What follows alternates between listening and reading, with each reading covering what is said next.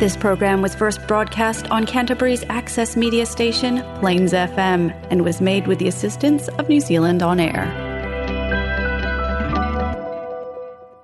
கலாபம் நீங்கள் கேட்கவிருப்பது கலாபம் வானொலி நிகழ்ச்சி பூங்கா நகரத்திலிருந்து ஒலிக்கின்ற கலாபம் வானொலி நிகழ்ச்சியை பிளேன்ஸ் எஃப்எம் தொண்ணூற்றி ஆறு புள்ளி ஒன்பது வாயிலாக வெள்ளிக்கிழமை இரவு ஒன்பதரை மணிக்கு கேட்கலாம். நமது நிகழ்ச்சிகளை கேட்டு மகிழுங்கள். அகர முதல எழுத்தெல்லாம்.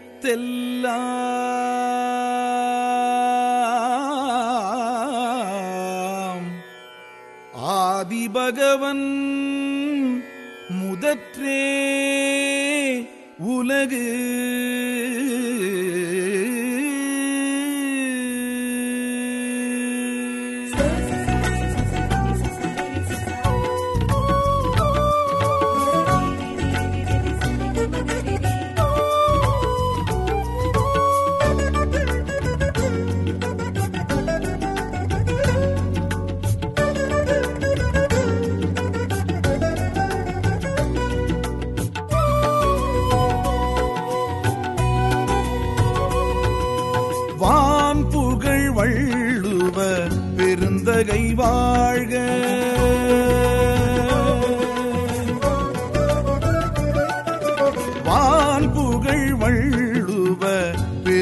பெருந்தகை வாழ்க. ஐயன் தேன் தமிழ் தீருக்கூறல் பொதுமறை வாழ்க. ஈரடியில் உலக தத்துவம் கூறும் அறம்பொருள் இன்பம் முப்பிரிவாகும். முப்பால் சுவையே கற்பவர் காணும். வள்ளுவன் திருக்குறள் வையத்துள் வாழ்க. வழக்கில் உள்ளதோர் மொழிகளில் உயிர் பெற்று வாழ்க உருப்பெற்று வாழ்க திருக்குறள் வாழ்க வாழ்க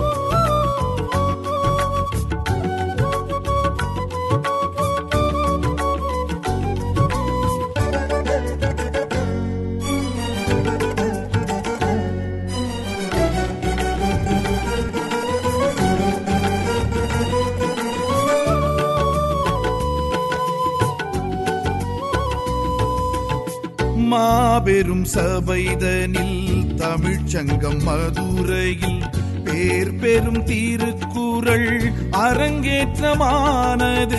வாழ்வுறும் மொழிகளில் முதல் மொழி தமிழினில் சீர்பெரும் திருக்குறள் தலையங்கமானது. வேறேது? குரலின் பொருளுக்கிணை ஈடேது? இயலும் இசையும் இதை பாடாது. சுழல மறுக்கும் உலகே. குரலின் சிறப்பு கிணை நூலேது. அறிவும் தெளிவும் தரும் தாளாது. படிக்க சுவைக்கும் மனமே. தமிழின் மூலம் இது அமுதம் போல இது பருகிப்பாரு அது புரிந்திடுமே. சமயம் பேசாது சகதி பூசாது இழிவு தூசேது இதனிடமே. கூறாது குரல் ஒன்று கூறாது. கூடாது செயல் ஒன்று கூடாது. வாழாது. குரல் வழி வாழாது. வாழ்வேது பொருள் கொண்ட வாழ்வேது. தினம் ஒரு குரலினை திருக்குறள் உரையினை மனநம் செய்வோம் நாம் இங்கே. புது புது பொருளினை பொதுவுடை கருத்தினை கவனம் கொள்வோம் நாம் இன்றே. திருக்குறளே திருக்குறளே திசையட்டும் ஒலிக்கட்டும் வள்ளுவன் திருக்குறளே. இனிய வணக்கம் நேயர்களே. கலாபம் நிகழ்ச்சியின் வழி உங்களை சந்திப்பது விஜயஸ்ரீ. இன்று ஆகஸ்ட் நான்கு இரண்டாயிரத்து இருபத்தி மூன்று தமிழுக்கு ஆடி மாதம் பத்தொன்பதாம் தேதி திருவள்ளுவர் ஆண்டு இரண்டாயிரத்து ஐம்பத்தி நான்கு. இன்றைய நிகழ்ச்சியில் திருக்குறள் அதிகாரம் பன்னிரண்டு நடுவு நிலைமை குரல் நூற்றி பத்தொன்பது மற்றும் குரல் நூற்றி இருபது படித்து தெரிந்து கொள்ள போகிறோம். பன்னிரெண்டாவது அதிகாரம் நடுவு நிலைமையில் நூற்றி பத்தொன்பதாவது குரல் பார்க்க போகிறோம் சொற்கோட்டம் இல்லாது செப்பம் ஒரு தலையா உட்கோட்டம் இன்மை பெறின். இந்த குரலோட பொருள் பார்க்கலாம். சொற்கோட்டம் இல்லாது செப்பம். நடுவு நிலைமை என்பது ஆராய்ந்து அறிந்து வழங்கும் தீர்ப்பின் கண் சிறிதும் சொல் மாறுபாடு இல்லாது இருத்தலாகும். எப்பொழுது? ஒரு தலையா உட்கோட்டம் இன்மை பெறின். உள்ளத்தில் சஞ்சலம் இல்லாமல் உறுதியுடன் எந்த பக்கமும் சாராமல் நிற்கும் பொழுது இந்த குரல்ல செப்பம் சொற்கோட்டம் உட்கோட்டம் போன்ற சொற்களை பயன்படுத்துகிறார். செப்பம் அப்படிங்கிறத நம்ம இப்போ கூட பயன்படுத்துகிறோம்ல செப்பனிடுதல் அப்படின்லாம் சொல்கிறாங்க அதாவது சீர்திருத்துதல். ஒரு இடத்தை செப்பனிடுதல் அப்படின்னா அந்த இடத்தை சீர்திருத்துதல் சரி செய்தல் ஆயத்தப்படுத்துதல் இந்த மாதிரி பொருட்கள் இருக்கு. இந்த குரல்ல செப்பம் அப்படிங்கிற சொல்லுக்கு செம்மை அப்படிங்கிறது பொருள். செம்மை அப்படிங்கிறது நடுவு நிலைமையை இங்கு குறிக்குது. அதாவது நேர்மையை குறிக்குது. சொல் கோட்டம் சொற்களில் மாறுபாடு இல்லாது இருப்பதே செப்பம் அப்படிங்கிறாரு. சொற்களாலும் ஒருவன் நேர்மை தவறாது மாறுபாடு இல்லாமல் இருப்பதே செப்பம் எனும் நடுவு நிலைமை. அது எப்போ வரும்? உட்கோட்டம் இல்லாத பொழுது. உட்கோட்டம் என்றால் உள்ளத்தில் நேர்மை தவறாது இருக்கும் பொழுது அப்படின்னு சொல்றார். கோடாமை என்றால் நேர்மை வழுவாமை. கோடுதல் என்றால் நேர்மை தவறுதல் நடுவு நிலைமையிலிருந்து விலகுதல். சொற்களில் நேர்மை எப்பொழுது வரும் என்றால் உள்ளத்தில் நேர்மை இருக்கும் பொழுது அப்படிங்கிறார். நம்ம அடிக்கடி பல குரல்கள் படிக்கும் பொழுது மனத்துக்கண் மாசு இளநாதல் அறம் அப்படின்னு நினைவுபடுத்திட்டே இருக்கோம் இல்லையா? ஏன்னா அந்த குரல் தான் பல குரல்களுக்கு அடிப்படை. மனதில் மாசு இல்லாத தன்மையால் தான் சொற்களிலும் மாசு இல்லாமல் செயல்களிலும் மாசு இல்லாமல் நாம் வாழ முடியும். உள்ளத்தில் அப்பழுக்கற்ற தன்மை இருந்தால்தான் அது வார்த்தைகளிலும் செயல்களிலும் பிரதிபலிக்கும் இல்லையா? அதே கருத்தை தான் இங்க வலியுறுத்துறார். வாக்குகள் தூய்மையாக இருப்பதற்கு உள்ள தூய்மைதான் அடிப்படை அப்படிங்கிறது தான் இந்த குரலிலும் சொல்கிறார். அதாவது நாம் தீர்ப்பு வழங்கும் நீதி வழங்கும் ஒரு பொறுப்பில் இருக்கும் பொழுது அதிகாரத்தில் இருப்பவர்கள் பண பலத்தோடு இருப்பவர்கள் நமக்கு உதவி செய்தவர்கள் என்று எந்த பாகுபாடும் பார்க்காமல் உள்ளத்தில் சஞ்சலம் அடையாமல் உறுதியோடு நின்று நீதி வழங்க வேண்டும். அப்பொழுதுதான் நாம் வழங்கும் நீதியில் உள்ள சொற்களில் மாறுபாடே வராது அப்படின்னு சொல்றார். உட்கோட்டம் இல்லாத தன்மைதான் சொற்கோட்டம் இல்லாத செப்பத்திற்கு அடிப்படை. சொற்கோட்டம் இல்லாது செப்பம் ஒரு தலையா உட்கோட்டம் இன்மை பெறின். அறிவிலே அறத்தை ஊற்றி அறிஞனை கவிதையாற்ற வள்ளுவர் போற்றி அருளிலே அமிர்தமூற்றி தமிழினில் உயரம் வாய்த்த திருக்குறள் போற்றி போற்றி. ஈரடி குரலே போற்றி இணையில்லா தமிழே போற்றி. மாந்தரை நெறிப்படுத்த மணித்தமிழ் மருந்தே போற்றி உயிர்களே பொதுப்படுத்தும் உயர் தமிழ் விருந்தே போற்றி போற்றி போற்றி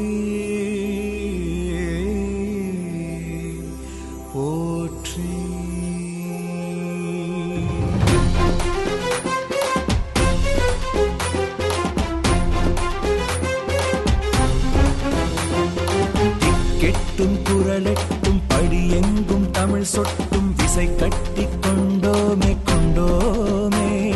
நடமிட்டும் அடவிட்டும் புகழ் முட்டும் குரல் சொல்லும் சதி தட்டி கொண்டோமே கொண்டோ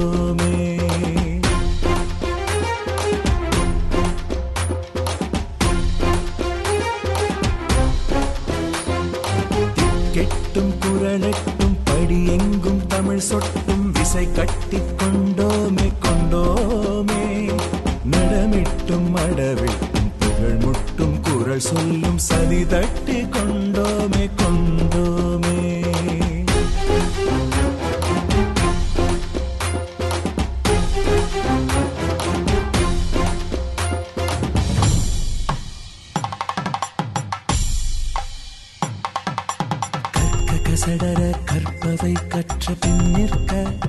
அதற்கு தக கற்க கசடர கற்பவை கற்ற பின் நிற்க. அதற்கு தக கற்க கசடர கற்பவை கற்ற பின் நிற்க. அதற்கு தக திருக்குறள் படித்தால் உயிர் செடி துளிர்க்கும். திருக்குறள் குடித்தால் உயிரணு சிலிர்க்கும். ஒவ்வொரு குரலும்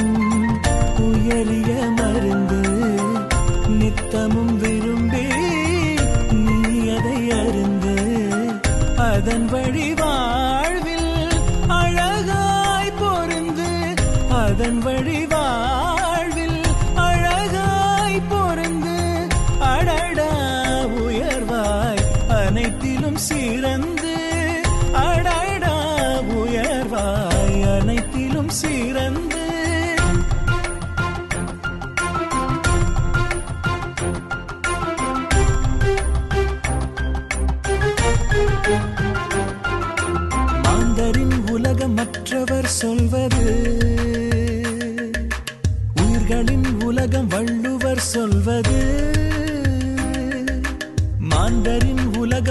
மற்றவர் சொல்வது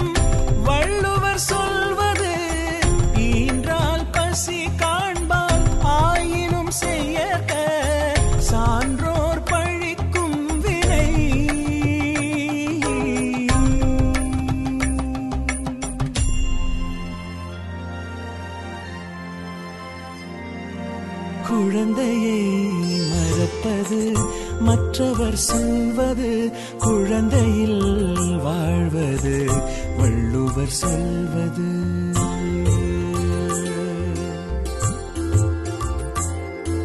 குழந்தையை மறப்பது மற்றவர் சொல்வது குழந்தையில் வாழ்வது வள்ளுவர் சொல்வது.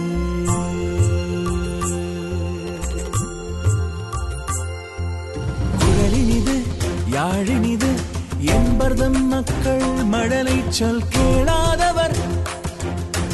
குழலினிது யாழினிது என்பர்தம் மக்கள் மழலை சொல் கேளாதவர்.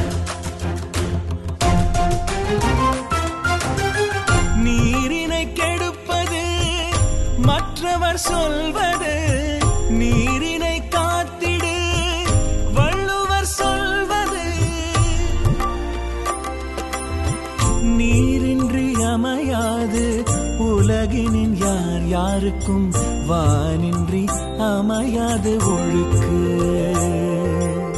நீரின்றி அமையாது உலகினின் யார் யாருக்கும். வானின்றி அமையாது ஒழுக்கு. வானின்றி அமையாது ஒழுக்கு. வானின்றி அமையாது ஒழுக்கு.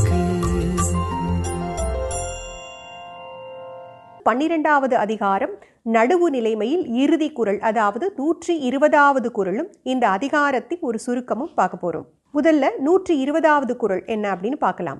வாணிகம் செய்வார்க்கு வாணிகம் பேணி பிறவும் தம்போல் செயின் இந்த குரலோட பொருள் பார்க்கலாம். வாணிகம் செய்வார்க்கு வாணிகம் வணிகம் செய்பவருக்கு நடுவு நிலைமையான உண்மையான லாபத்தை ஈட்டித் தரக்கூடிய நல் வணிகம் எது என்றால் பிறவும் தம்போல் பேணிப் பெறின். பிறர் பொருளையும் தம் பொருள் போல பேணிச் செய்தால் அப்படின்னு சொல்றார். நடுவு நிலைமை தவறாமல் இருக்க வேண்டும்னா நமக்கு முதல்ல ஞாபகம் வருது தராசு எனப்படும் துலாக்கோல் தான் இல்லையா? இதை நம்ம ஏற்கனவே பார்த்துருக்கோம். துலாக்கோல் என்பது நீதிபதிகளின் கைகளிலும் வாணிகர்களின் கைகளில்தான் இருக்கும். இவர்கள் இருவருமே சமுதாயத்தில் எப்படி நடுவு நிலைமை தவறாது வாழ்ந்து அடுத்தவர்களுக்கு எடுத்துக்காட்டாக இருக்க வேண்டும் என்பதற்காகவே இவர்களது கையில் துலாக்கோல் கொடுக்கப்பட்டிருக்கிறது. இந்த குரலில் குறிப்பாக வணிகர்களை பற்றியே வள்ளுவர் பேசுகிறார் வணிகம் செய்பவர் அதாவது ஒரு பொருளை வியாபாரம் செய்பவர் உண்மையிலேயே நல்ல வணிகம் செய்கிறார் என்பது எதை வைத்து தெரிந்து கொள்ளலாம் என்றால் அவர் பிறர் பொருளையும் தன் பொருள் போல பேணி காத்தாரேயானால் அதுவே நல்ல வணிகம் அப்படின்னு சொல்கிறார் பிறர் பொருள்னா என்ன? இப்போ வணிகர்கள் எப்படி வியாபாரம் பண்ணுவாங்க? நம்ம ஒரு பணம் கொடுத்தோன்னா அதுக்கு பதிலாக ஒரு பொருள் கொடுப்பாங்க இல்லையா? அந்த பணம் நம்ம எப்படி சம்பாதிக்கிறோம்? மிகவும் கஷ்டப்பட்டு நேர்மையான வழியில் தான் சம்பாதிக்கிறோம். ஆனால் அந்த பணத்துக்கு மதிப்பு அந்த வியாபாரியால் நிர்ணயிக்கப்படுது இல்லையா? நம்ம கிட்ட பொருள் வாங்க வந்தவரும் மிகவும் கஷ்டப்பட்டு நேர்மையான வழியில்தான் சம்பாதித்திருக்கிறார் என்பதை உணர்ந்து அந்த பணத்துக்கு உண்டான பொருளை சரியான விலை நிர்ணயம் செய்து கொடுக்க வேண்டும் அப்படின்னு சொல்றார். இப்போ ஒரு பொருள் விற்கும் வியாபாரி எல்லா பொருளையுமே வியாபாரம் செய்ய முடியாது இல்லையா? இவர் ஒருத்தருக்கு ஒரு பொருளை வித்தாருன்னா இன்னொரு பொருள் அவருக்கு தேவைப்படும் போது அவரும் இன்னொரு இடத்துல போய் இன்னொரு வியாபாரி கிட்ட தான் வாங்க வேண்டியிருக்கும். இப்போ ஒரு துணிக்கடை வைத்திருக்கும் வியாபாரி அந்த துணியை வியாபாரம் செய்கிறார். ஆனால் அவருக்கு நெல் வேணும் அப்படின்னா அவர் ஒரு நெல் வியாபாரி கிட்ட தான் போய் வாங்கணும் இல்லையா? அப்போ அவர் ஒரு பொருளை மற்ற வியாபாரியிடமிருந்து வாங்கும் பொழுது எந்த அளவு நேர்மையை எதிர்பார்க்கிறாரோ சரியான விலை நிர்ணயத்தை எதிர்பார்க்கிறாரோ அதே நேர்மையை தான் அடுத்தவர்களுக்கு அவர் வியாபாரம் செய்யும் பொழுதும் அவர் பின்பற்ற வேண்டும் அப்படின்னு சொல்றார். தன்னிடம் பொருள் வாங்க வருபவரிடம் எவ்வளவு பணம் வாங்கிக் கொள்கிறோமோ அந்த பணத்துக்கு இணையான பொருளை கொடுக்க வேண்டும் அப்படின்னு சொல்றாரு. நூறு ரூபாய் வாங்கிக்கிட்டு பத்து ரூபாய்க்கு பொருள் கொடுக்க கூடாது இல்லையா? நிறைய கொண்டு குறைய கொடுக்கக்கூடாது. நிறைய பணம் வாங்கி கொண்டு குறைந்த பொருளை கொடுக்கக்கூடாது. அது நடுவு நிலைமை ஆகாது அப்படின்னு சொல்றார். பிறர் பொருளையும் தம் பொருள் போல பேணி கருதி செய்வதே நல்ல வணிகமாகும் அப்படின்னு இந்த குரலை சொல்றார். இப்போ இந்த அதிகாரத்தோட ஒரு சுருக்கம் பார்க்கலாம். இந்த அதிகாரத்தின் முதல் குரல்ல நடுவு நிலைமையை ஒரு தகுதி அப்படின்னே சொன்னார். அதாவது நட்பு பகை நொதுமல் என்ற எந்த பாகுபாடுமின்றி யார் பக்கமும் சாயாது உண்மையின் பக்கமே நிற்பதே நடுவு நிலைமை என்ற தகுதி. அதுதான் வாழ்க்கைக்கு மிகவும் அடிப்படையான உண்மை தகுதி அப்படின்னு சொன்னார். அடுத்த குரலில் நடுவு நிலைமை செப்பம் அப்படின்னு சொன்னார். செப்பம் என்றால் செம்மை. நேர்மை தவறாது இருத்தல். ஒருவர் நடுவு நிலைமை தவறாது ஈட்டிய பொருளும் பணமும் அவரது சந்ததியினருக்கும் பாதுகாப்பும் வல்லமையும் வழங்கும் அப்படின்னு சொன்னார். நடுவு நிலைமை தவறி நேர்மை தவறி ஈட்டும் பொருள் நமக்கு நன்மையே தருவதாக இருந்தாலும் நமது சந்ததியினரின் நன்மை கருதி அந்த ஆக்கத்தை செல்வத்தை அப்பொழுதே கைவிட்டு விட வேண்டும் அப்படின்னு சொன்னார். அடுத்த குரல்ல தக்கார் யார் தகவிலர் யார்? அப்படின்னு சொன்னார். தக்கார் என்றால் நடுவு நிலைமை என்ற தகுதியுடையவர் தகவிலர் என்றால் நேர்மையற்றவர் நடுவு நிலைமையிலிருந்து விலகியவர். இந்த தக்காரையும் தகவிலரையும் எப்படி வேறுபடுத்துவது? எப்படி என்றால் அவர்கள் சந்ததியில் வாழும் குழந்தைகள் எப்படிப்பட்ட வாழ்க்கை வாழ்கிறார்கள் என்பதிலிருந்தும் அவர்கள் குடும்பத்தில் இருக்கும் புகழ் எப்படிப்பட்டது என்பதிலிருந்தும் நாம் புரிந்து கொள்ளலாம் அப்படின்னு சொன்னார். அதாவது நம் குழந்தைகள் நேர்மை தவறாது நடுவு நிலைமை விலகாது வாழ்வதற்கு பெற்றோர்களின் வாழ்க்கையே ஒரு பாடமாக இருக்க வேண்டும் அப்படின்னு இதில் நம்ம புரிஞ்சுக்கிட்டோம். நாம் நடுவு நிலைமை தவறி நேர்மை தவறி வாழ்வதற்கு நமது நிலைமையை ஒரு காரணமாக காட்டக்கூடாது. அதாவது நான் வறுமையினால தான் போய் சொல்றேன் திருடுறேன் தீய வழியில போய் சம்பாதிக்கிறேன். நான் செல்வந்தர் எனக்கு அடுத்தவர்கள் மீது அதிகாரம் செலுத்தக்கூடிய பணமும் வல்லமையும் இருக்கு. அதனால நான் தவறு செய்கிறேன் அப்படின்னு எந்த நிலையையும் காரணம் காட்டாது. நேர்மை வழுவாது வாழ வேண்டும் அப்படின்னு சொன்னார். நம்ம மனசுக்குள்ள ஒரு சின்ன தப்பு தானே இதை செஞ்சுட்டு ஒரு பெரிய லாபம் சம்பாதிக்கலாம் அப்படின்னு ஒரு சின்ன எண்ணம் வந்துட்டாலே அதுதான் நம் வாழ்க்கை கேடை நோக்கி போகிறது என்பதற்கான அறிகுறி அப்படின்னு சொன்னார். நாம் நடுவு நிலைமை தவறாது நேர்மை பிறழாது வாழ்ந்து வறுமையில் வாடினாலும் அந்த வறுமையை இந்த உலகத்தில் வாழும் உயர்ந்தவர்கள் வறுமையாக கருத மாட்டார்கள். அது ஒரு பெரிய ஆக்கம் செல்வம் என்றே கருதுவார்கள் அப்படின்னு சொன்னார். நடுவு நிலையாளர்கள் துலாக்கோல் போல இருக்க வேண்டும். அதாவது சமன் செய்தல் சீர்தூக்குதல் அப்படிங்கிற இரு பண்புகளை பின்பற்ற வேண்டும் அப்படின்னு சொன்னார். ஒரு துலாக்கோல் போல அதாவது சமன் செய்து சீர்தூக்கும் துலாக்கோல் போல நடுவு நிலைமையாளர்கள் இருக்க வேண்டும். எந்த பக்கமும் பிறழாது ஒரு தலையாக நீதி வழங்காது உண்மையின் பக்கமே துலாக்கோல் போல நிற்க வேண்டும் அப்படின்னு அடுத்த குரல்ல சொன்னார். உட்கோட்டம் சொற்கோட்டம் அப்படின்னு அடுத்த குரல்ல வார்த்தைகள் பயன்படுத்தினார்.